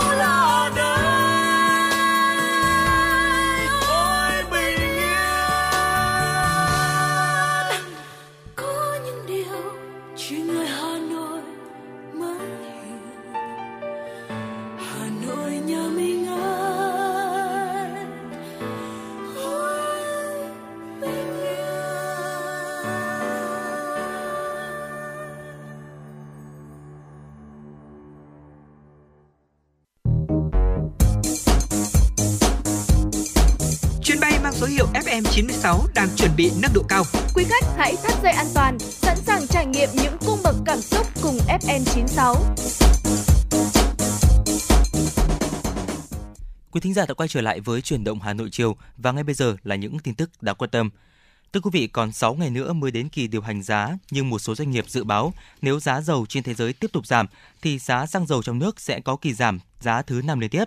Theo dự báo, giá xăng dầu trong kỳ điều chỉnh ngày 11 tháng 8 có thể giảm nếu cơ quan điều hành không trích lập quỹ bình ổn xăng dầu. Theo đó, giá xăng có thể giảm từ 400 đồng đến 800 đồng mỗi lít, giá dầu có thể giảm từ 900 đồng đến 1.300 đồng mỗi lít. Hiện nay, ngoài việc giảm thuế bảo vệ môi trường, Bộ Tài chính đã báo cáo Thủ tướng xin chủ trương về phương án thuế giá trị gia tăng và tiêu thụ đặc biệt đối với xăng dầu. Sau khi có ý kiến chỉ đạo của Thủ tướng, Bộ sẽ chủ trì phối hợp với các bộ ngành có liên quan triển khai xây dựng văn bản theo đúng trình tự và thủ tục quy định. Đồng thời, Bộ Tài chính cũng đẩy mạnh công tác dự báo, phối hợp có hiệu quả giữa chính sách tiền tệ, tài khóa với các chính sách vĩ mô khác và triển khai hỗ trợ một số đối tượng chịu ảnh hưởng nặng nề của giá xăng dầu như hỗ trợ ngư dân bám biển, hỗ trợ doanh nghiệp vận tải và những người có thu nhập thấp. Quý vị và các bạn thân mến, giá hàng hóa thực phẩm bắt đầu có dấu hiệu hạ nhiệt sau khi Bộ trưởng Bộ Công Thương có công điện chỉ đạo triển khai đợt cao điểm kiểm tra việc chấp hành pháp luật về giá. Theo khảo sát tại một số chợ như Đông Sa, Quan Hoa, Cầu Giấy, Thái Hà, Trung Kính cho thấy giá thực phẩm đã bắt đầu có dấu hiệu giảm, tuy mức giảm chưa thật mạnh mẽ. Không chỉ giá thịt lợn mà giá các loại thịt gia súc gia cầm cũng bắt đầu giảm, còn giá rau xanh được điều chỉnh giảm khoảng 1 đến 2 000 đồng một bó và được các chủ vựa đóng với bó to hơn. Không chỉ tại các chợ dân sinh, tại các siêu thị, giá hàng hóa đang được điều chỉnh giảm để hỗ trợ người tiêu dùng. Thực tế cho thấy thời gian qua các tiểu thương đã tát giá hàng hóa, thực phẩm theo giá xăng dầu, nâng giá thực phẩm lên cao một cách phi lý khi nguồn cung vẫn dồi dào, giá không quá cao. Một thông tin đáng quan tâm tiếp theo thưa quý vị, dự báo về thị trường bất động sản công nghiệp nửa cuối năm 2022, Hội môi giới bất động sản Việt Nam cho rằng bất động sản công nghiệp sẽ tăng trưởng tích cực. Theo Hội môi giới bất động sản Việt Nam, Nghị định số 35 của Chính phủ quy định về quản lý khu công nghiệp và khu kinh tế ban hành cuối tháng 5 năm 2022 được các nhà đầu tư bất động sản kỳ vọng sẽ thúc đẩy tốc độ cấp phép các dự án khu công nghiệp và khu kinh tế trong thời gian tới. Bên cạnh đó, xung đột giữa Nga và Ukraine cùng chính sách Zero Covid của Trung Quốc khiến nền kinh tế toàn cầu bị ảnh hưởng, chuỗi sản xuất bị đứt gãy, chi phí và thời gian vận tải tăng cao. Qua đó thúc đẩy nhu cầu cao về kho bãi và nhà xưởng ngay tại những khu thị trường tiêu thụ.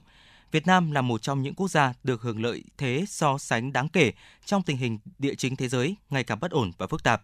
Cho đến nay, Apple đã chuyển 11 nhà máy sản xuất từ Đài Loan Trung Quốc sang Việt Nam. Samsung, doanh nghiệp chiếm tỷ trọng xuất khẩu lớn nhất của cả nước, cũng đã quyết định xây dựng trung tâm nghiên cứu và phát triển lớn nhất Đông Nam Á ngay tại Hà Nội với mức đầu tư 220 triệu đô la Mỹ, đồng thời lên kế hoạch mở rộng nhà máy tại Bắc Ninh và Thái Nguyên. Thông tin về tình hình chống buôn lậu, gian lận thương mại, Tổng cục Hải quan cho biết trong tháng 7, lực lượng hải quan toàn quốc đã bắt giữ một số vụ buôn bán vận chuyển trái phép hàng hóa qua biên giới nhưng không có tính chất phức tạp. Mặt hàng vi phạm chủ yếu gồm đường cát, thuốc lá, mỹ phẩm, đồ chơi trẻ em, sản phẩm gia cầm được các đối tượng vận chuyển qua các tuyến hàng không, cảng biển, bưu điện, đường mòn, lối mở biên giới đường bộ. Hoạt động buôn bán vận chuyển trái phép các chất ma túy vẫn diễn ra phức tạp qua các tuyến hàng không, đường bộ. Tại các cửa khẩu, biên giới đã mở cửa thông thương với các nước trên thế giới. Việc đi lại thông thương hàng hóa thuận lợi hơn nên lượng hàng ma túy thẩm lậu vào Việt Nam có xu hướng tăng lên. Số lượng hành khách xuất nhập cảnh, quá cảnh, hàng hóa, phương tiện vận tải xuất nhập khẩu, tạm nhập tái xuất tăng mạnh nên số vụ việc qua các cửa khẩu có xu hướng tăng cao. Tính từ ngày 16 tháng 6 năm 2022 đến 15 tháng 7 năm 2022, toàn ngành hải quan đã chủ trì, phối hợp, phát hiện, bắt giữ tổng số 1.842 vụ việc vi phạm, trị giá hàng hóa vi phạm ước tính hơn 222,458 tỷ đồng, số thu ngân sách đạt 20,53 tỷ đồng. Cơ quan hải quan khởi tố 2 vụ, chuyển cơ quan khác kiến nghị khởi tố 14 vụ. Này, cậu định đăng ký học ngành gì đấy? Tớ định học ngôn ngữ Nhật mà chưa biết nên nộp vào trường nào. Thế tiêu chí của cậu là gì? Thì dễ xét tuyển này, thực hành nhiều này, ra trường dễ xin việc. Trường Đại học Nguyễn Trãi là chuẩn luôn. Thế à? Đây là trường tiên phong, đào tạo công dân toàn cầu với đa dạng ngành nghề như công nghệ thông tin, ngôn ngữ Nhật, Hàn Quốc học, Trung Quốc học, quản trị kinh doanh, thiết kế đồ họa, quản trị kinh doanh du lịch. Wow. Mà đặc biệt là ứng dụng 70% thực hành, 30% lý thuyết. Ôi, hợp lý phết nhở. Cậu có định nộp không? Có chứ. Học ở đây còn được đăng ký học chuyển tiếp theo mô hình 2 cộng 2, Ừ. 3 cộng 1 sang các trường đại học của Hàn Quốc, Nhật Bản. Ra trường thì dễ dàng làm việc tại các doanh nghiệp trong và ngoài nước. Xịn chưa? Ôi, háo hức quá. Hot hơn nữa là cơ hội tham gia thực tập hưởng lương tại Nhật Bản, Singapore, Hàn Quốc từ năm thứ hai đại học, chuẩn đầu ra hai ngoại ngữ luôn. Đây chính là mục tiêu của tớ đấy. Tớ sẽ nộp vào Đại học Nguyễn Trãi làm đồng môn với cậu luôn. Trường Đại học Nguyễn Trãi, cơ sở 1 28A Lê Trọng Tấn, Hà Đông, Hà Nội, cơ sở 2 266 Đội Cấn, Ba Đình, Hà Nội, hotline 0981 924 302, website đạihocnguyentrai.edu.vn. Quý thính giả đang nghe chương trình truyền động Hà Nội chiều phát sóng trực tiếp trên tần số FM 96 MHz của Đài Phát thanh và Truyền hình Hà Nội. Chương trình ngày hôm nay được thực hiện bởi ekip chỉ đạo nội dung Tổng giám đốc Nguyễn Kim Khiêm, chỉ đạo sản xuất Phó Tổng giám đốc Nguyễn Tiến Dũng, tổ chức sản xuất và biên tập Trà My, biên tập viên Lê Thông, thư ký Thu Vân, phát thanh viên Trọng Khương Quang Minh cùng kỹ thuật viên Duy Anh phối hợp sản xuất và thực hiện. Còn bây giờ xin mời quý vị thính giả chúng ta cùng thư giãn với một giai điệu âm nhạc.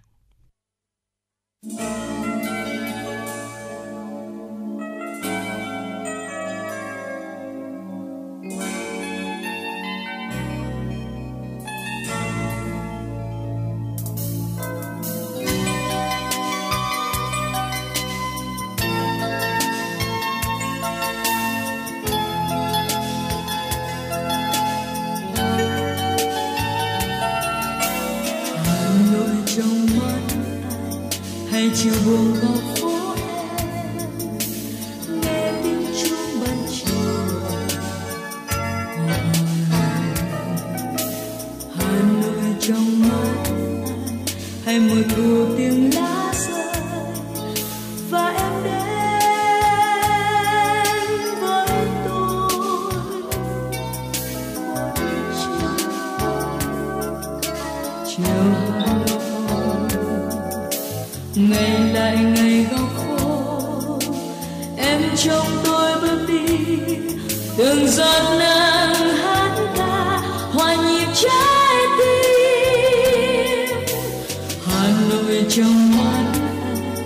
bao buồn vui góc phố nghe tiếng chuông ban chiều.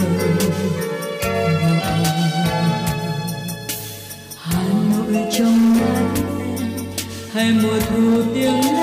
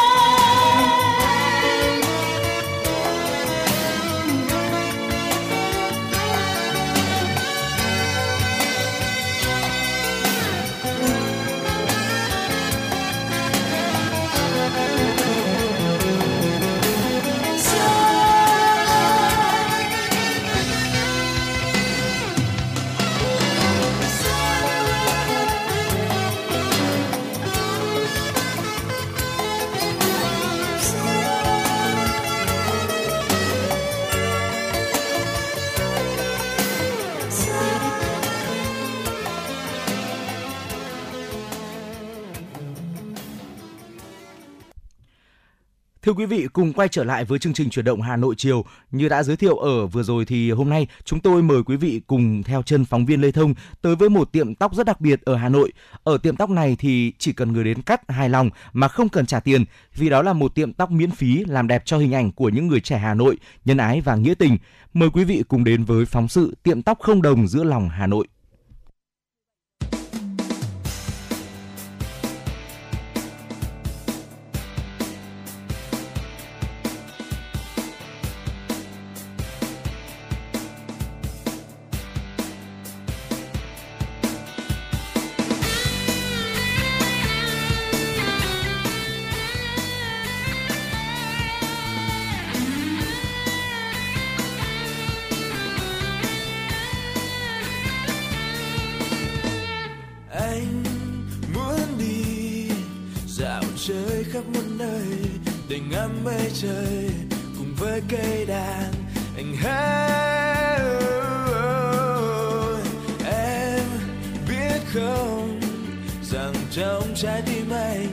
Là thoáng em cười là chút mơ hồ.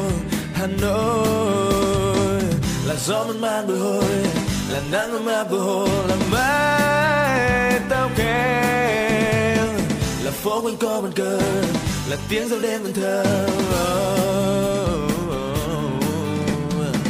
Là một chiều lang thang tình cờ, gặp nụ cười em trao là một chiều ngây ngô tìm về. Bước chân em người giữa đời này. Hồ gương vẫn đây vẫn cùng gió cùng mây ngắm chờ ngày ai khiến em xa có hay? Dừng chân lãng dư, nghe giọt nắng nhẹ rơi bên đời. Ôi, bao nhiêu dấu quanh đây chợt níu bóng ai quay về.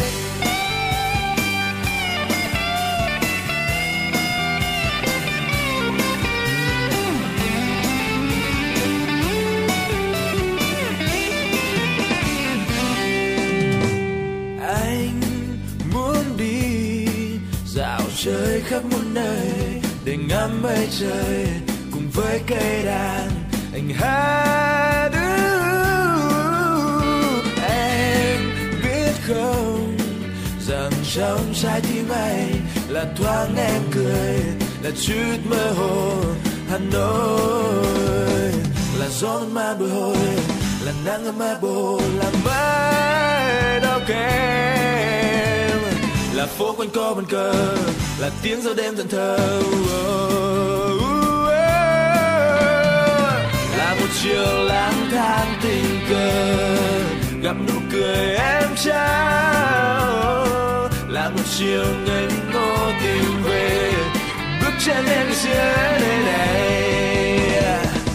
Hồ gương bên đây vẫn cùng gió cùng mây ngắm chờ ngày ai khiến nơi phương xa có em? Dừng chân lãng dư, nghe giọt nắng nhẹ rơi bên đời ôi vẫn yêu dấu quanh đây chợt níu bóng ai quay về. Hồ gương bên đây vẫn cùng gió cùng mây ngắm chờ ngày ai khiến em phương xa có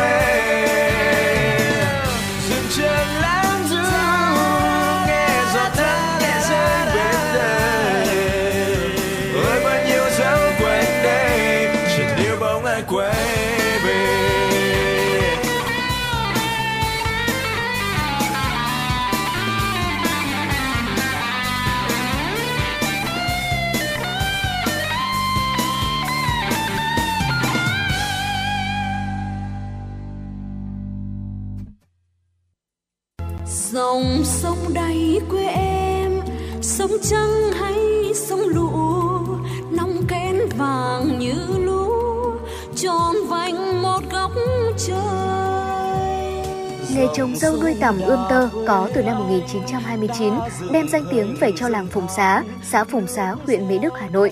Thế nhưng có một thời, dòng sông đáy hiền hòa đứng bên này chẳng còn thấy dâu, cả làng bỗng vắng tiếng quay tơ dệt lụa.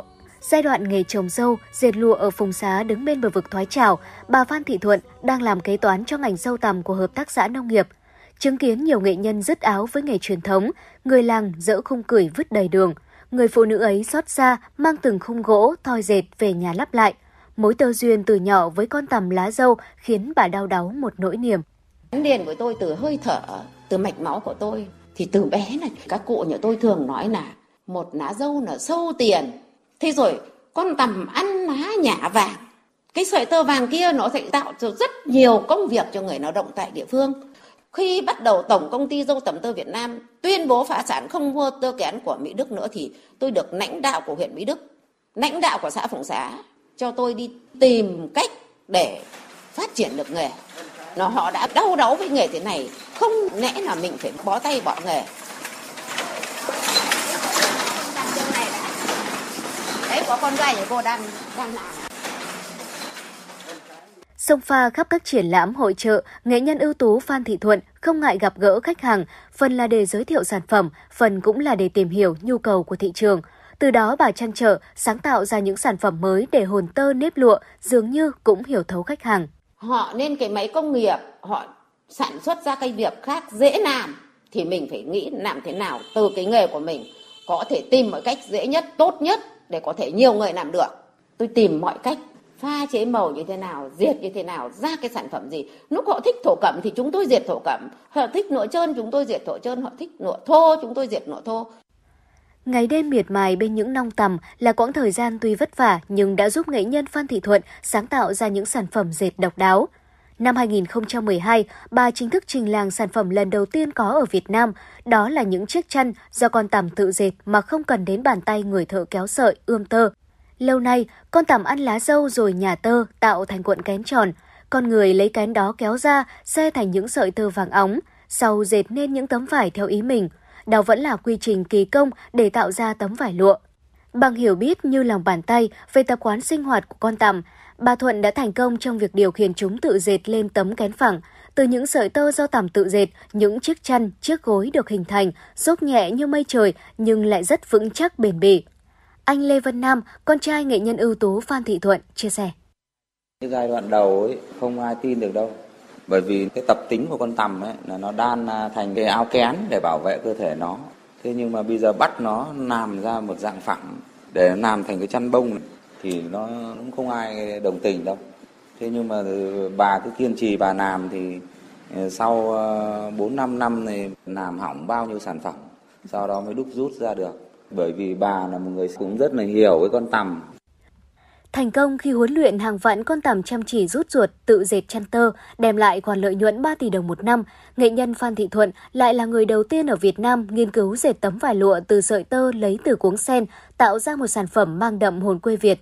Với những ý tưởng sáng tạo và độc đáo, bà đã được Trung ương Hội Nông dân Việt Nam và Bộ Công Thương trao giải nhất sáng tạo kỹ thuật nhà nông toàn quốc lần thứ 6 năm 2015.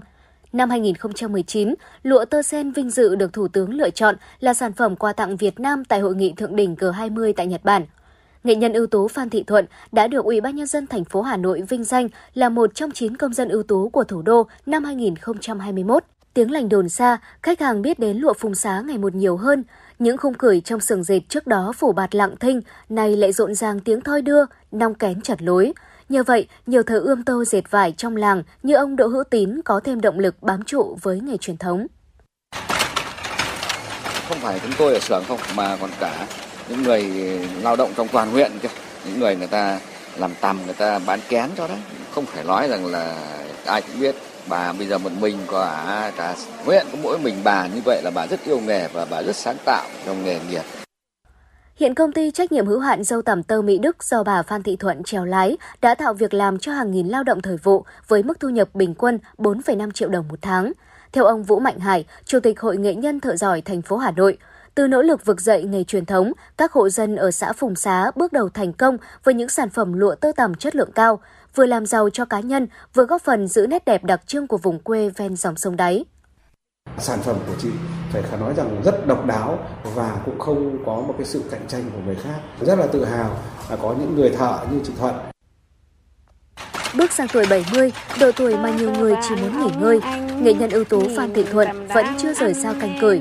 Những nếp nhăn đã gợn sóng trên gương mặt bà, nhưng ánh mắt toát lên thần sắc của một nghệ nhân quay tơ dệt lụa bao đời, giọng nói sang sảng, rắn giỏi. Bà vẫn miệt mài với những nong tầm để tiếng lách cách thoi đưa mãi còn trên quê hương phùng xá.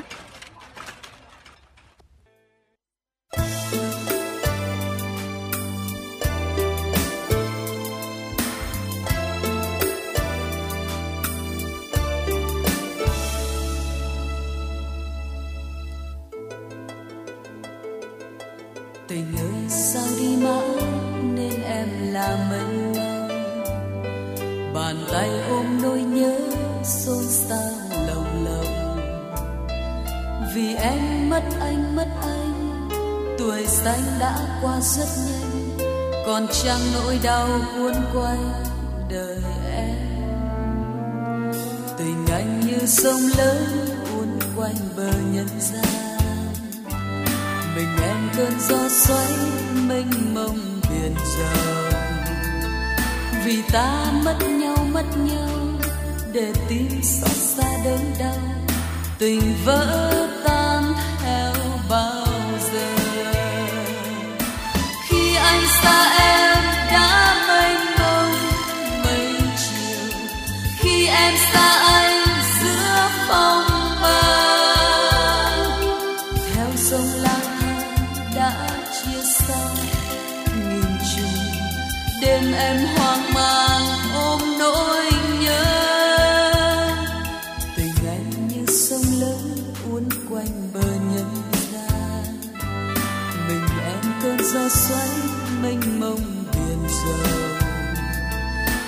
ta mất nhau đã lâu để tim xót xa đớn đau. Tình vỡ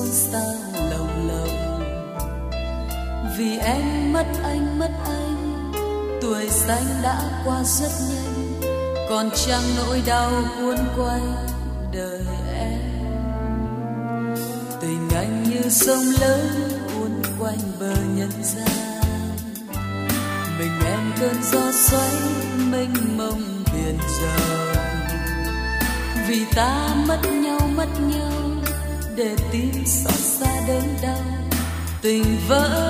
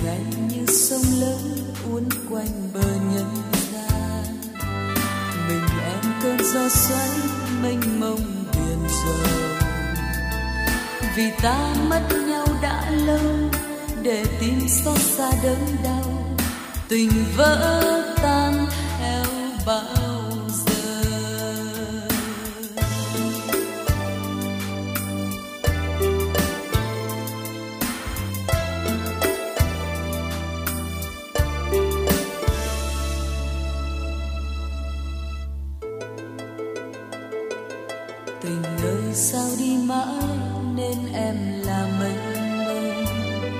Bàn tay ôm nỗi nhớ xôn xa lòng lòng vì em mất anh mất anh, tuổi xanh đã qua rất nhanh. Còn trang nỗi đau cuốn quanh đời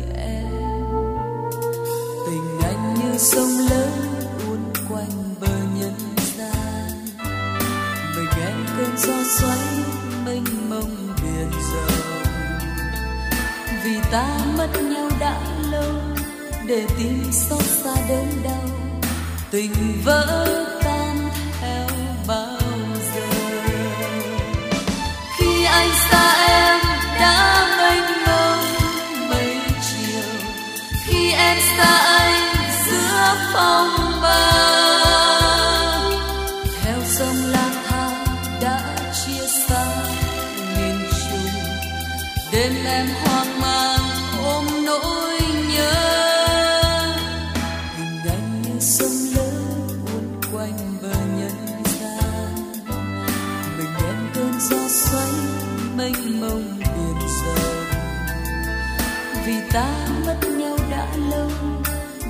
this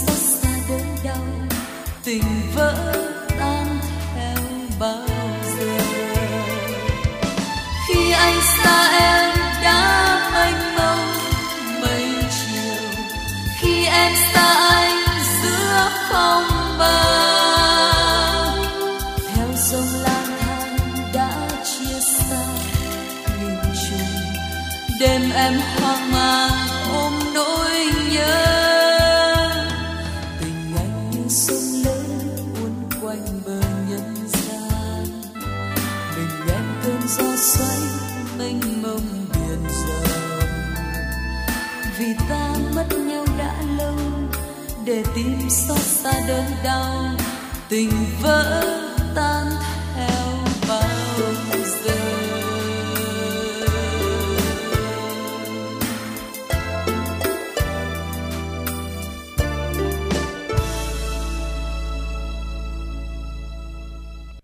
Quý vị và các bạn đang nghe chương trình Chuyển động Hà Nội chiều, phát sóng trực tiếp trên tần số FM 96 MHz của Đài Phát thanh và Truyền hình Hà Nội. Quý vị và các bạn hãy ghi nhớ số điện thoại quen thuộc của chương trình 024 3773 6688. Tới đây thời lượng 120 phút của chương trình truyền động Hà Nội chiều ngày hôm nay cũng đã hết. Cảm ơn quý vị và các bạn đã chú ý lắng nghe. Thân ái, chào tạm biệt.